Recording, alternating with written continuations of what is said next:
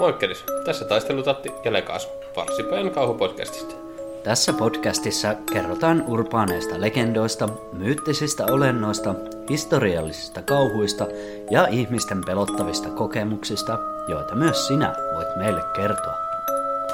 Hyvää päivää. Päivää päivää. Miten menee? Tässä on tämä. Sulla. Ihan hyvin. No niin. Ja tänään tosiaan olisi kiroukset. Joo, kirouksia. Kiro, niin. niin. Kirouttua. Kirouttua. Joo.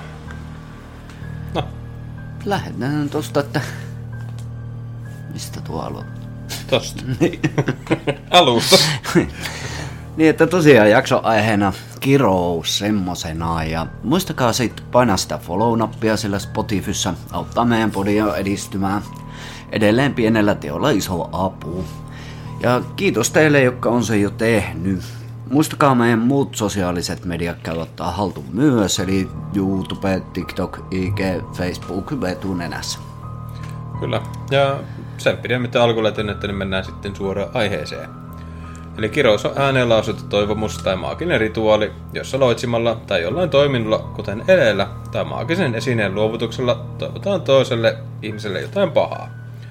Kirouksen tavoitteena on voinut olla uhrin sairastaminen, vammautuminen, takaisku tai jopa kuolema. Saduissa kirotut ihmiset saattavat esimerkiksi muuttua eläimiksi. Entisaikoina kiroukset otettiin tosissaan ja kirouksia onkin usein syytetty siitä, että jotain pahaa on tapahtunut. Kirouksia on muinaisina aikoina langettaneet toisen ihmisen päälle vain maagit ja noidat. Keskiajalla alettiin uskoa myös tavallisten ihmisten ääneen lausumien kirousten saavan paholaisen tai demonit liikkeelle. Jotkin seurauksiltaan vakavat kiroukset jouduttiin valmistelemaan perusteellisesti ja niihin tarvittiin erikoisia välineitä. Kirousten vaikutusaika on vaihdellut muutamasta päivästä tuhansiin vuosiin. Yksi laajalle levinnyt kirouksen muoto on paha silmä, jonka langettamiseen riittää katse pahan silmän omaavalta henkilöltä. Ja ennen kuin kerrotaan pahan silmästä enemmän, niin kirouksehan voi langettaa tavallaan vahingossakin. Että jos kiroo jotain ihmistä, niin sitten se niinku voi langettaa vahingossa kirouksen hänelle. Eli kirosanathan tulee tosta sitten. Kyllä. Ja tota, mä uskon, että karma joillain kohdilla voi olla tavallaan kirous. Mm. Mutta en, en tiedä. Näitä on tosi vaikea todistella tai mitä. Mutta joo, pahan silmä. Paha silmä on monien kulttuurien taikauskoisissa käsityksissä katse, joka voi vahingoittaa, jopa tappaa. Erityisesti raskana olevien naisten, lasten ja eläinten on uskottu olevan alttiita pahalle silmälle. Paha silmä yhdistetään usein noituuteen ja kateuteen. Pahaan silmään on uskottu eri puolilla maailmaa jo muinaisista ajoista lähtien. Se esiintyy niin antiikin Kreikan ja Rooman uskomuksissa kuin myös juutalaisessa, islamilaisessa, buddhalaisessa ja hindulaisessa perinteessä. Usko pahaan silmään on yleinen myös alkuperäiskansojen piirissä, ja taikausko on säilynyt ympäri maailmaa sitkeänä näihin päiviin saakka. Yleensä pahasta silmästä on syytetty muukalaisia, epämuodostumista kärsiviä lapsettomia naisia ja vanhoja naisia. Pahan katseen on joskus ajateltu olleen tahatonta tai vasten tahtoista. Esimerkiksi eräässä slaavilaisessa kansantarinassa pahan silmän vaivaama isä sokaisee itsensä, jotta ei tekisi pahaa lapsilleen. Useimmiten on kuitenkin uskottu, että paha silmä johtuu pahan tahtoisuudesta ja etenkin kateudesta, vaurautta, menestystä ja kaunetta kohtaan. Sen vuoksi keskiaikaisessa Euroopassa kehujen ajateltiin tuovan huonoa onnea. Kehun sijaan käytettiin kiertoilmaisuja, kuten Jumala siunatkoon. Eri kulttuureissa on ollut vaihtelevia keinoja suojautua pahalta silmältä. Esimerkiksi joissain Intian osissa hääseremonioissa on ollut tapana pukeutua vastakkaisen sukupolven vaatteisiin, jotta vältettäisiin pahalta silmältä. Aasiassa puolestaan on varokeinona mustettu lasten kasvot, varsinkin silmien ympäriltä. Useat Aasian ja Afrikan kansat syövät vain yksin tai suljettujen ovien takana, koska on uskottu, että suu auki on alttiimpi pahan silmän vaikutuksille. Sillä lailla. Kyllä. Joo. Myös eri ruokien ja keitosten on uskottu suojavan pahalta silmältä. Samoin pyhien tekstien ja amulettien. Lisäksi jotkin käsimerkit tai rituaaliesineet sekä piirrokset ovat uskomusten mukaan suojanneet pahalta silmältä. Paha silmä on joko tuijottava demoni tai vihamiehen ja varsinkin kadehtian katse. Paha silmä esiintyy voimakkaana muun muassa monissa nykyisissä ja entisissä paimentolaiskulttuureissa ja useilla luonnonkansoilla. Esimerkiksi arabialaisessa maailmassa paha silmä, josta kertoo myös Korani, on kateellisen katse. Italiassa pahoja silmiä ovat olleet erisy- erityisesti epämuodostuneet tai erityisen kauniit ihmissilmät. Näiltä on suojauduttu esimerkiksi amuletein. Erityisenergia pahalle silmälle ovat lapset, varsinkin vastasyntyneet. Monissa kulttuureissa nainen on synnyttänyt yksin tämän vaaran vuoksi. Lapsen aura eli energiakenttä on hienovaraisen herkkä, joten äidin energialla on suojattu lasta. Suomessa oli tapana olla lapsen kanssa kahden ensimmäiset seitsemän päivää synnytyksen jälkeen. Huone pidettiin hämäränä. Suomessa monet ongelmat, kuten lapsen kierrosilmäisyys, painajaiset, seksuaaliset ongelmat ja karjan, sairastuminen on laitettu pahan silmän syyksi. Saunaa ja loitsuja on käytetty pahan silmän vaikutuksen poistamiseen. Saamelaiset pelkäsivät, että jos luun jättää halkaisematta maastoon, paha silmä voi katsoa sen lävitse kodan sisälle tuoden epäonnea. Joo. Sauna on kyllä suomalaisessa kulttuurissa On. melko pyhä paikka. Yes. Täytyy varmaan tehdä siitä suomalaisesta kulttuurista ihan erikseen jakso jossain vaiheessa. Jossain vaiheessa voisi tehdä. Kyllä. Joo, se oli pahan silmä. Ja nyt mennään hopeetimanttiin. Hope. Hmm. Joo. Hopeen timantti on yksi maailman tunnetuimpia jalokiviä. Tuo syvään sininen 45,5 karaatin timantti löydettiin 1600-luvulla Intiasta, josta sen osti mustan pörssin kautta ranskalainen Jean Baptiste Taver- Tavernier. Pimeä kauppa ja salakuljetus olivat kuitenkin turhia, sillä sininen on kuoleman jumalan jaman väri ja intialaiset pitävät sinisiä timantteja kirottuina. Tänne niitä timantteja. Niin. Mulle voi lähettää. Niin. Toisen tarinan mukaan Tavernier varasti sinisen timantin sitä jumalattaren patsaasta, mikä olisi aiheuttanut kirouksen. Oli miten oli, Hope-timantti, jonka nimi tarkoittaa toivoa, on tuonut omistajalleen pelkkää epäonnea, surua ja tuskaa. Tai näin ainakin legenda kertoo. Tavernier myi suuren sinisen timantin Ranskan kuningashuoneelle ja sen kuuluisin omistaja on varmasti kuuluis... on varmasti kuningas Ludwig 16 yhdessä vaimonsa Marie Antoinetten kanssa. Pariskunta päätyi kiljotiiniin vuonna 1793. Tuon jälkeen timantti kiersi ympäri Eurooppaa ja 1900-luvun alkuun mennessä se oli päätynyt kultaseppä Pierre Cartierin haltuun.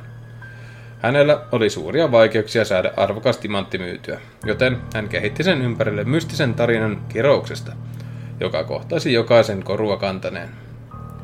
Siinä Cartier oli oikeassa, että pelottava historia herätti kiinnostusta.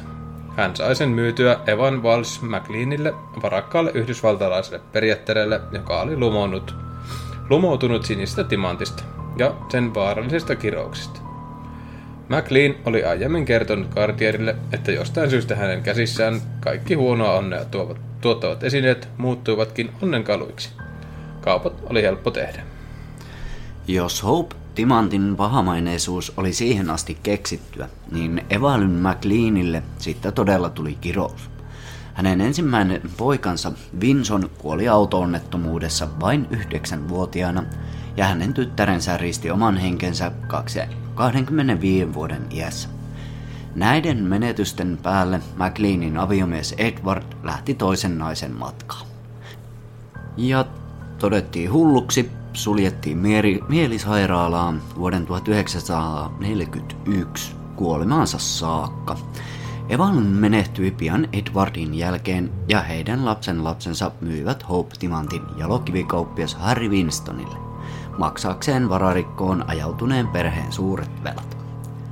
Winston lahjoitti Hope-timantin vuonna 1958 Smithsonian instituutille, jonka luonnontieteellisessä museossa se on nytkin nähtävillä. Ainakaan vielä pahamaineinen timantti ei ole ulottanut kirouksensa lonkeroita museoon, lukuun ottamatta postinkantajaa, joka toimitti timantin Winstonin museolla.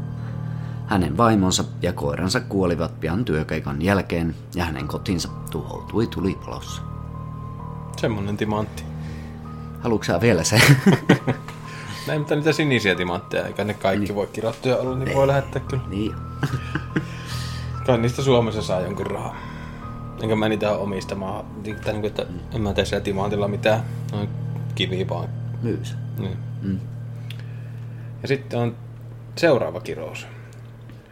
Tippekanojen kirous. Tippekanojen kirous on Yhdysvaltain presidentteihin kohdistunut niin sanottu 20 vuoden kirous. Se sai alkunsa vuonna 1840, kun presidenttiehdokas William Henry Harrison voitti vaalit käytettyään sloganiaan Tippekanoe and Tyler too. Voitokas iskulause viittasi vuonna 1811 käytyyn Tippekanojen taisteluun Savni heimon ja liittovaltion joukkojen välillä. Tuolloin Indianan territorion kuvernöörinä toiminen Harrisonin johtama armeija päihitti heimopäällikkö Tekum Sehenin Tekumsehen, Tekumsehin, olipas vaikea. Niin, joukot, mikä teki Harrisonista kuuluisan ja varsin arvostetun sotasankarin. Legendan mukaan Tecumseh langetti yliluonnollisia kykyjä omaavan veljensä Teskuatavan avulla kirouksen Harrisonille ja samalla myöhemmille presidenteille. Tämä kuuluisa kirous ei kuitenkaan koskettanut jokaista presidenttiä, vaan vain niitä, jotka valittiin virkaan tasakymmen vuosina, 20 vuoden välein. Harrison sit valittiin presidentiksi vuonna 1840 ja pian virkaan astujaisten jälkeen hän kuoli keuhkokuumeeseen.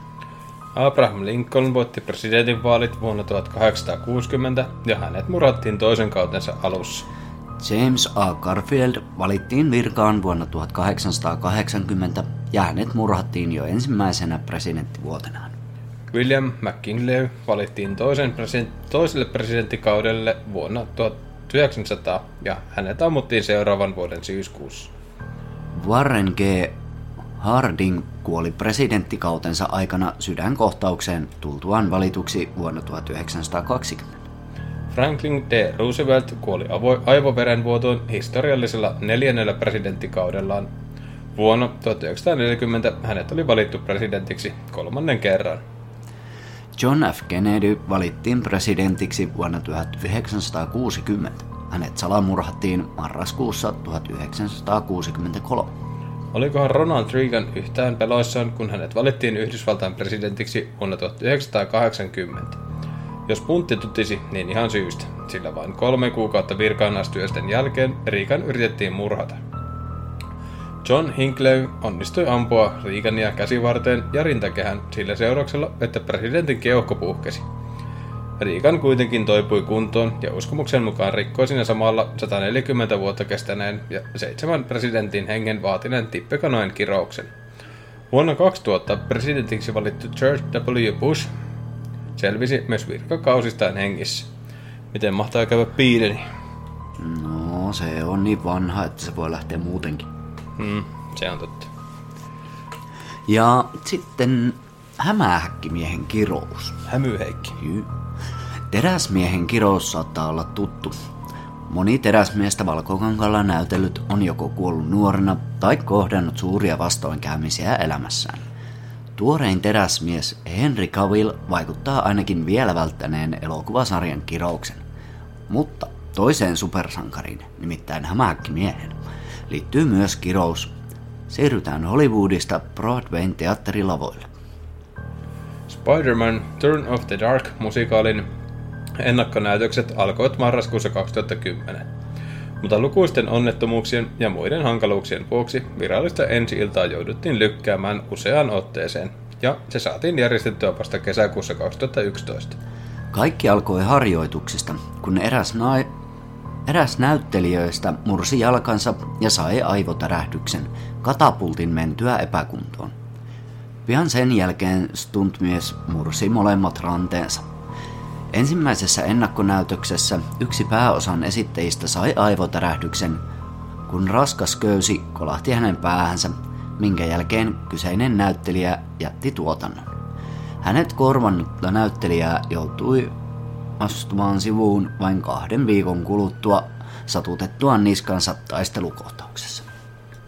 Tällaisia pienempiä vammoja sattui paljon, mutta vakavimmin loukkaantui istunut mies Christopher Tierney, jonka turvaköysi katkesi yleisen edessä kesken esityksen ja hän tippui kymmenestä metristä orkesterimonttuun. Tierney sai murtumia pääkalloon, lapaluuhun ja kyynärpäähän, minkä lisäksi häneltä murtui neljä kylkiluuta ja kolme selkänikamaa. Viimeinen loukkaantunut oli tanssija, jonka jalka ruhjoitui jäätyään jumiin lavaan laitteistoon elokuussa 2013. Media ja yleisö olivat yhtä mieltä siitä, että Spider-Man oli kirottu, ja kaikki vain odottivat, milloin joku esiintyjistä menettää henkensä. No, onneksi kukaan ei kuollut, ellei mukaan lasketa alkuperäistä tuottajaa 52-vuotiaasta Tony Adamsia, joka menehtyi aivoinfarktiin vuonna 2005 kun tuotantotiimi oli vasta saanut nimeen sopimuspapereihin. Taikauskoiset näkevät Adamsin kuoleman langettaneen kirouksen musikaalin ylle. Marraskuussa 2013 tuotantoyhtiö ilmoitti, että show lopetetaan seuraavan vuoden alussa heikon lipumyynnin ja vakuutusongelmien vuoksi. Tuotannolle ei enää myönnetty tapaturmavakuutusta. Kirous tai ei, niin vakuutusyhtiöiden päätös on ymmärrettävä. Oh, joo. on joo. No, onkohan tässä käynyt just se, että on vahingossa langittanut kirouksen? Yeah. Vai olisiko se mennyt kummittelemaan sinne? Tää Niin. 2005 kuollut, joka oli se alkuperäinen. Totta. Ehkä. Yrittää vihjata, että ei näin, ei näin. Niin. Ei, ei hävittäkää tää. niin. Tehkää paremmin, jos Niin. Ja seuraava on Club 27, eli 27 ikävuoden kirous. Kun rock-tähti täyttää 27 vuotta, on hänen ehkä syytä hidastaa vauhtia ja ottaa varman päälle. Ainakin jos uskoo 27 kerhoon, kiroukseen. Tähän kerhoon, jonka jäseneksi harva haluaa, kuuluu koko joukko 27-vuotiaana kuul- kuolleita muusikoita. Alkuperäiseen klubiin kuuluvat The Rolling Stonesin kitaristi ja perustajajäsen Brian Jones, Jimi Hendrix, Janis Joplin ja The Doorsin laulaja Jim Morrison. He kaikki kuolivat enemmän tai vähemmän päihteiden vuoksi vuosien 1969 ja 1971 välillä. Alkuperäiseen 27-kerhoon liittyi vuonna 1994 oman käden kautta Nirvanan keulahahmo Kurt Cobain. Kirouksen sanotaan kuitenkin alkaneen jo vuonna 1938, kun kitaristi ja laulaja Robert Johnson menehtyi myrkytyksen jälkeisiin komplikaatioihin vain 27-vuotiaana. Iän lisäksi on toinenkin syy, miksi häntä pidetään kirouksen alkulähteen. Johnson, jota Eric Clapton oli kutsunut merkittäväksi bluesmuusikoksi, joka on merkittävimmäksi bluesmuusikoksi, joka on koskaan elänyt, soitti kitaraa niin taidokkaasti, että joidenkin mukaan hänen oli täytynyt tehdä sopimus paholaisen kanssa. Takaisinmaksun aika oli 27-vuotiaana. Onko 27 kerho vain sattumaa vai onko kyse velkojen lunastuksesta? Muitakin menestyneitä artisteja on menehtynyt samanikäisenä. Tunnetuimpana edellä mainittujen ohella vuonna 2011 alkoholimyrkytykseen kuollut Amy Winehouse. Erään tarinan mukaan kaikki 27 kerhon jäseniä on yhdistänyt myös se, että jokaisella olisi ollut kuollessaan valkoinen sytkäri. Mutta tuo myytti on murrettu. Ikävuoteen liittyvä kirous sen sijaan elää vahvasti edelleen, ja nykyisin kerhoon on otettu muusikoiden lisäksi myös menestyneitä näyttelijöitä tai taiteilijoita. Jaksossa, jakso, sarjassa Supernatural on jakso, missä niinku Crossroad Devil, Jep. Niin siinä on just se blues kitaristi, soittaja tällainen, Joo, miten? saanut taitonsa sen, tehtyä sen diiliin. Niin oli. Niillä oli kymmenen vuotta muistaakseni eli ikää. Sitten tulee noute. Mm, Hellhoundit. Kyllä. Sielu lähtee. Mm. Sitten on puhelinnumeron kirous. Mikä on pahamainisin luku?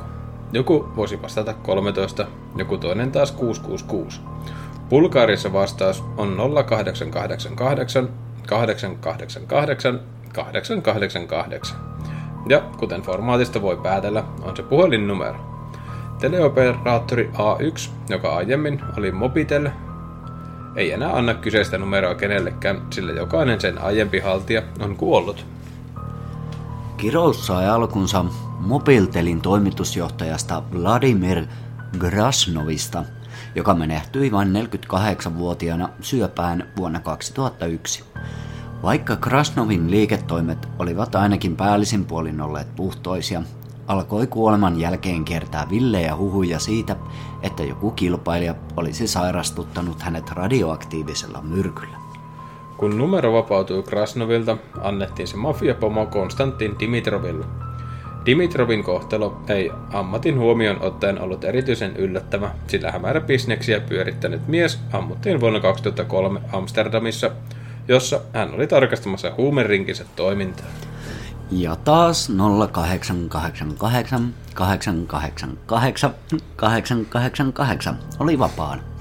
Numeron kolmas haltija oli kiinteistön välittäjä Konstant- Konstantin Dishliev, joka ammuttiin Bulgaarian pääkaupunki Sofiassa sijaitsevan intialaisen ravintolan eteen vuonna 2005. Dishlievin uskotaan salakuljettaneen sivubisneksenä kokaiinia.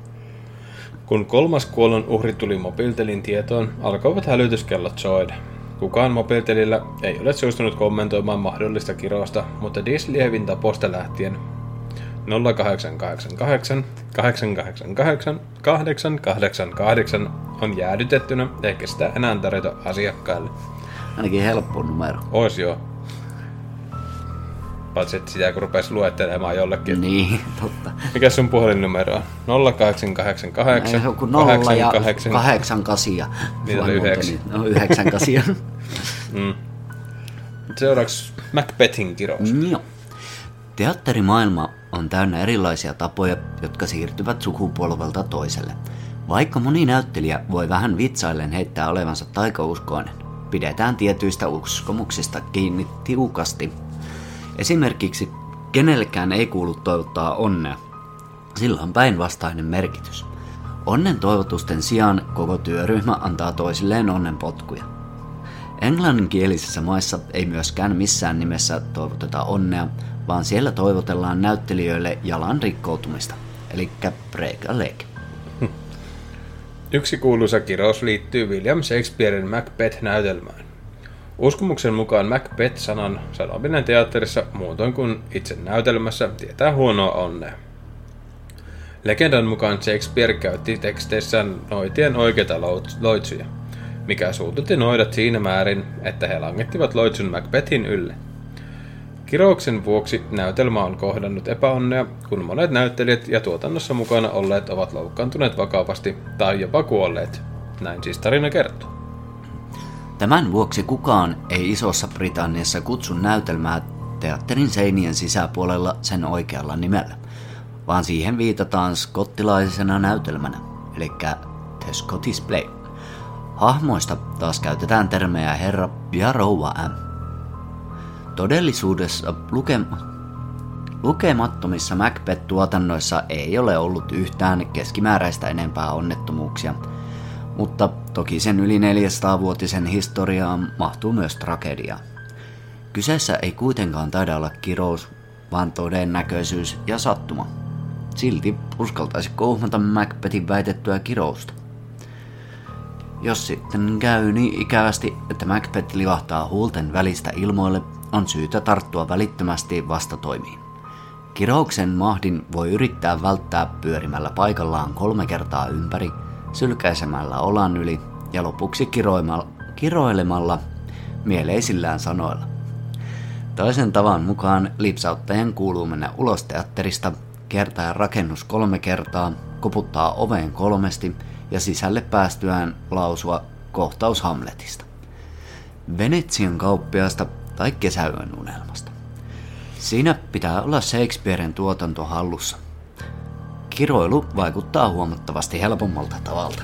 Joo. Mä itse jossain nähnyt, että pyörähtää ympäri ja sylkäsee.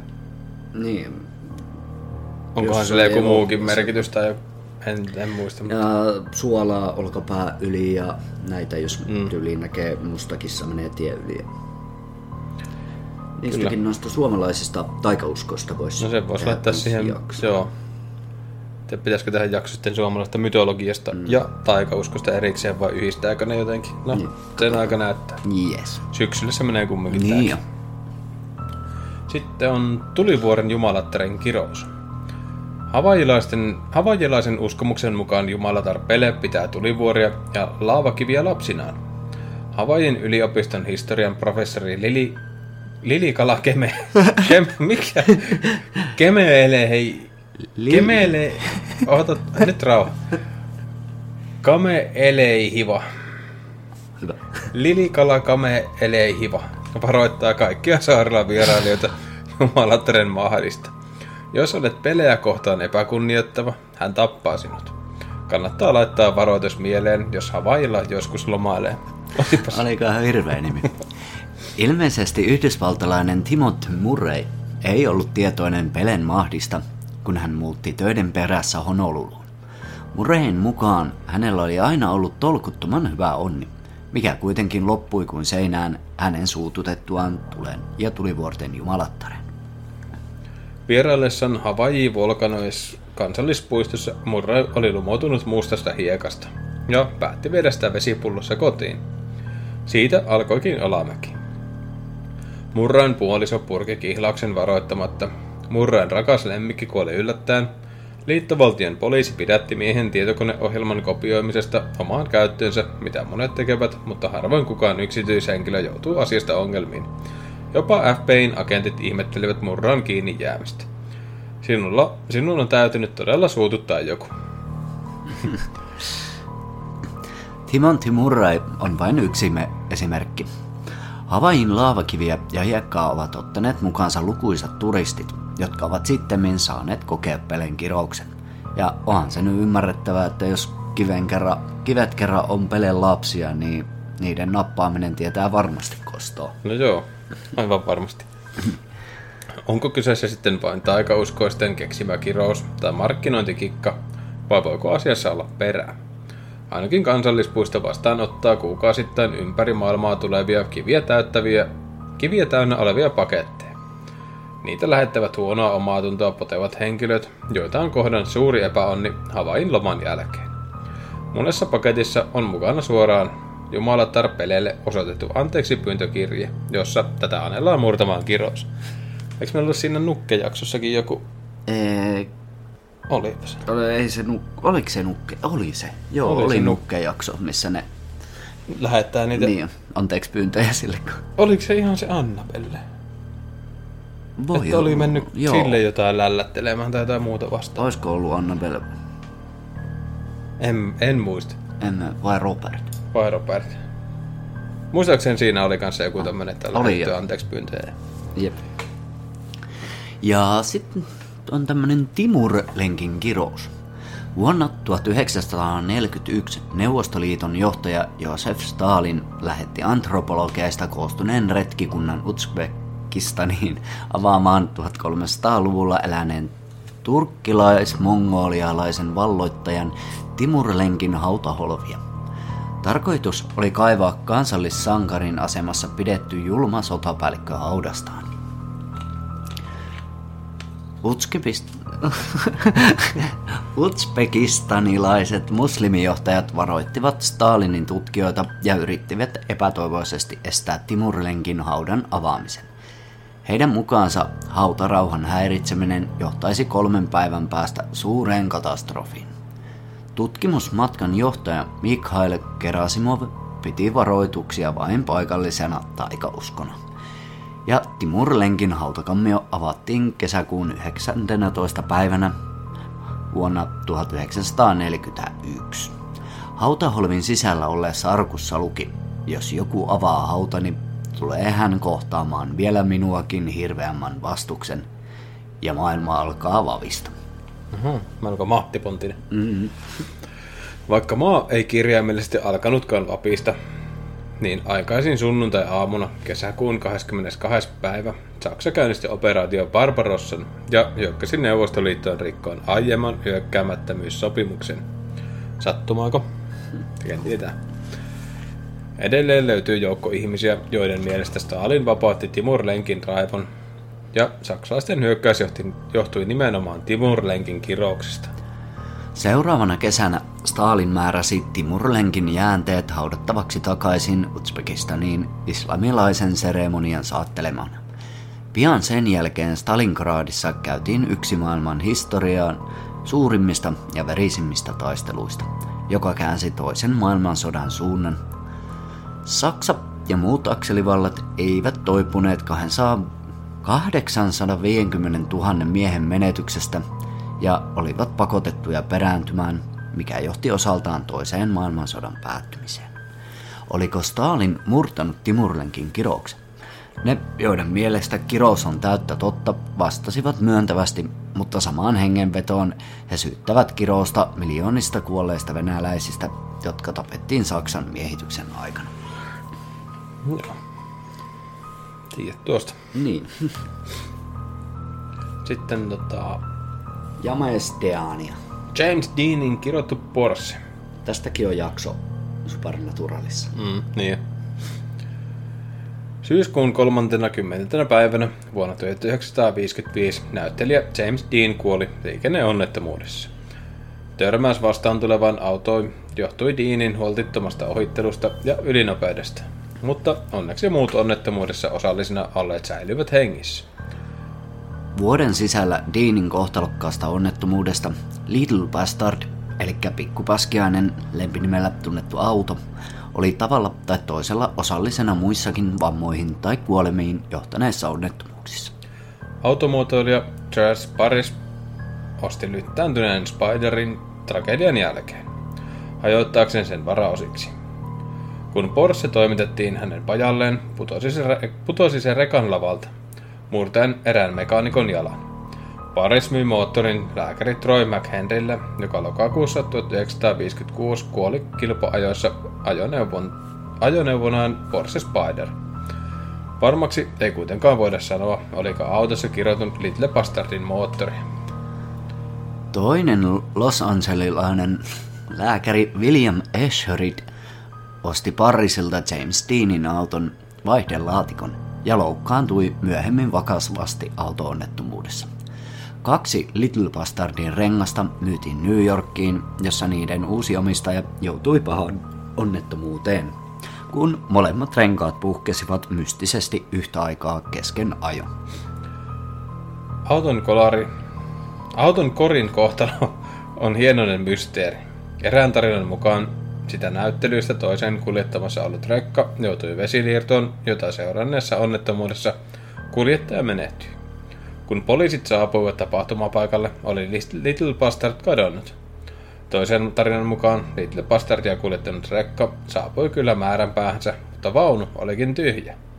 Ainoa asia, mistä kaikki ovat samaa mieltä, on se, että auto on hävinnyt jälkiä jättämättä. Sen olinpaikkaa ei edelleenkään tiedetä. Ehkä ihan hyvä niin. Mm. Siinä se taas tota, ajaa jonkun ihmisen yli se auto. Siinä Supernatural-jaksossa. Joo, muistaakseni. Muistaakseni se niinku oli siellä autotallissa. Joo. Löytyi kuolleena siellä niinku autokolarivammat oli sillä, niinku, sillä ruumiilla Niin. ja mitään muuta siellä ei ollut tapahtunut. Näin se taas. En muista varmaan. Se on hyvä. Se. Oh. Ja sitten olisi Billy the Goat and Chicago Cubs. Kun lista-aiheena on kuuluisat kiroukset, on mukana oltava urheilua. Sillä missään muualla mukaan puhutaan yhtä paljon kirouksista. Kirousta on helppo syyttää, jos oma joukkue ei menesty. Eikä se ole vain sanahelinää, vaan toiset uskovat vakaasti siihen, että joku yliluonnollinen loitsu on menestyksen esteenä. Varmaan Tampereen Ilves. Tämä oli tilanne baseball-seura Chicago Cubsin fanien keskuudessa yli 70 vuoden ajan. Kaikki sai alkunsa vuonna 1945, kun William Billy Goat Sianis toilee mikkivuohensa Murphyn Wrigley Field stadionille seuraamaan World Series loppu, loppuottelusarjan neljättä peliä Cubsin ja Detroit Tigersin välillä. Billy ja Murphy tekivät kunniakierroksen kentällä ennen pelin alkua ja suuntasivat sitten istumapaikoilleen seuraamaan jännittävää ottelua. Billy oli ostanut liput kummallekin. Muut katsojat kuitenkin valittivat Murphyn pahasta hajusta, joten seuran omistaja Philip Knight Brackley heitti kaksikon ulos kesken peli. Billy Saianis tulistui vuohensa solvaamisesta ja langetti joukkojen ylle kirouksen. Sen mukaan Caps ei tulisi enää koskaan etenemään finaalisarjaan, eikä siten voittaisi ikinä mestaruutta. Capsin edellinen mestaruus oli vuodelta 1908. Tigers vei vuoden 1945 World Series, Seriesin nimiinsä. Sen jälkeen Cubsista Kups tuli surullisen kuuluiseksi hyvin sujuneista kausistaan, jotka erikoisilla ja jopa epäonnellisilla tavoilla kuivuvatkin ratkaisuhetkillä kasaan. Florida Panthers. Ei, niillä on mennyt pari kautta. Ei kun miten? Mä en ole seurannut. Kun nyt tää kausi, viime kausi, niin ne taas yllättää. Niin, eikö nyt Joo. mennyt hyvin? Joo, siis ne pääsi aika pitkälle. Niin. Finaalissa sitten on takki. Mutta muistaakseni ne tiputti ennakkosuosikeita, että niin. Niin. siinä oli niinku päinvastoin. Se oli semmoinen tuhkimotarina tulossa. Mm. Joo, jatketaan. Muutamaan otteeseen Kups oli erittäin lähellä edetä finaalisarjaan, mutta joukkue ei vain pystynyt säilyttämään johtoaan. Nekin, jotka eivät olleet kupsvaneja, alkoivat vuosikymmenien mittaan tuntea sympatiaa kirouksesta kärsivää joukkuetta kohtaan. Saianisin langettamaa kirousta yritettiin moneen otteeseen murtaa, esimerkiksi tuomalla teurastettuja vuohia stadionin ulkopuolelle, pyytämällä eri uskontokuntien pastoreita rukoilemaan stadionilla joukkueen puolesta. Ja onpa eräs ortodoksipappi käynyt pirskottamassa vihkivettä kapsin vaihtopenkille. Mikään ei kuitenkaan toiminut. Kirous oli ja pysyi. Seura kutsui myös moneen otteeseen vuonna 1970 kuolleen Billy Sciencein sukulaisia katsomaan otteluita. Tämän veljenpoika kävi usein peleissä ja otti aina vuohen mukaansa. Olikohan se Olikohan ne oppinut käymään suihkussa? Ja ne vuohet. ei kun se haisulit, Mm, Se, joka hädettiin pois. no se on se vuohi, mikä siellä haisi. Siksi se kaksikko hädettiin pois. Aivan. no, mutta sitten vihdoin tuli vuosi 2016. Kupsin edellisestä mestaruudesta oli tuolloin kulunut 108 vuotta. Ja viimeisestä World Series finaalipaikasta oli kulunut 71 vuotta. Lokakuun 22. päivä Kups varmisti paikkansa World Seriesiin. Se oli Billy Siansin kuoleman vuosipäivä. Kups voitti mestaruuden ja täten kirous on murrettu. Semmosia kirouksia tänään ja Jep, se oli tosiaan... Siinä oli kiroukset. No, käykää paineleen tykkäysnappia ja seuraa tai me kirotaan teidätkin. Ei pitäisi kyllä lupata. Niin se voi vahingossa toteutua, niin kuin Joo. alussa. Mutta Ei vaan. Seuraava jakso varmaan tulee olemaan niitä tarinoita. Meillä on aika monta kuuntelijatarinaa tässä Mm. jo. Niin laittakaa niitä lisää tässä viikon sisään mielellään, kun tää tulee ulos. Jep. Ja tota, sitten niitä kysymyksiä siihen Q&A spesiaalijaksoon ja sitten oli vielä jotain. Niin, niitä aiheita siihen, AI. niin siihen chat Niin. se, siihen. Joo. Minkä aiheisia kauhutarinoita haluat tekoäly meille kertoa? Niin. Sitä mä ootan vähän Se voi olla innolla. mielenkiintoinen. Jep. Siitä tulee varmaan vähän pisempi jakso, mä vähän Voi luulen. Tai siis tuleekin. Jos me saadaan aiheita. Mm. Eiköhän se nyt jotakin keksi. Niin. Siinä tulee olemaan varmaan enemmän just tämmöistä puhetta ja Niin. se ei varmaan ihan niin tarinapohjainen jakso se, mutta kokeillaan mielenkiinnolla mm. sitä. Kahtotaan. Jep. Jees. Eli kysymyksiä Q&A, mikä tulee syyskuussa. Tykkäyksiä, seurauksia.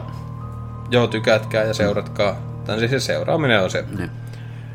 Se kuitenkin on ihan pieni. Älypuhelimellakin painaa sitä follow-nappia, niin se on yksi Niin. sormen tökkäsy puhelimen ruutuun. Ja edelleen meille iso apu. Jep. Meille pieni teko. Juuri näin. Ja sitten... Ei siinä. Se on siinä. Ei muuta kuin näkemiin. Jeps. Hei vaan.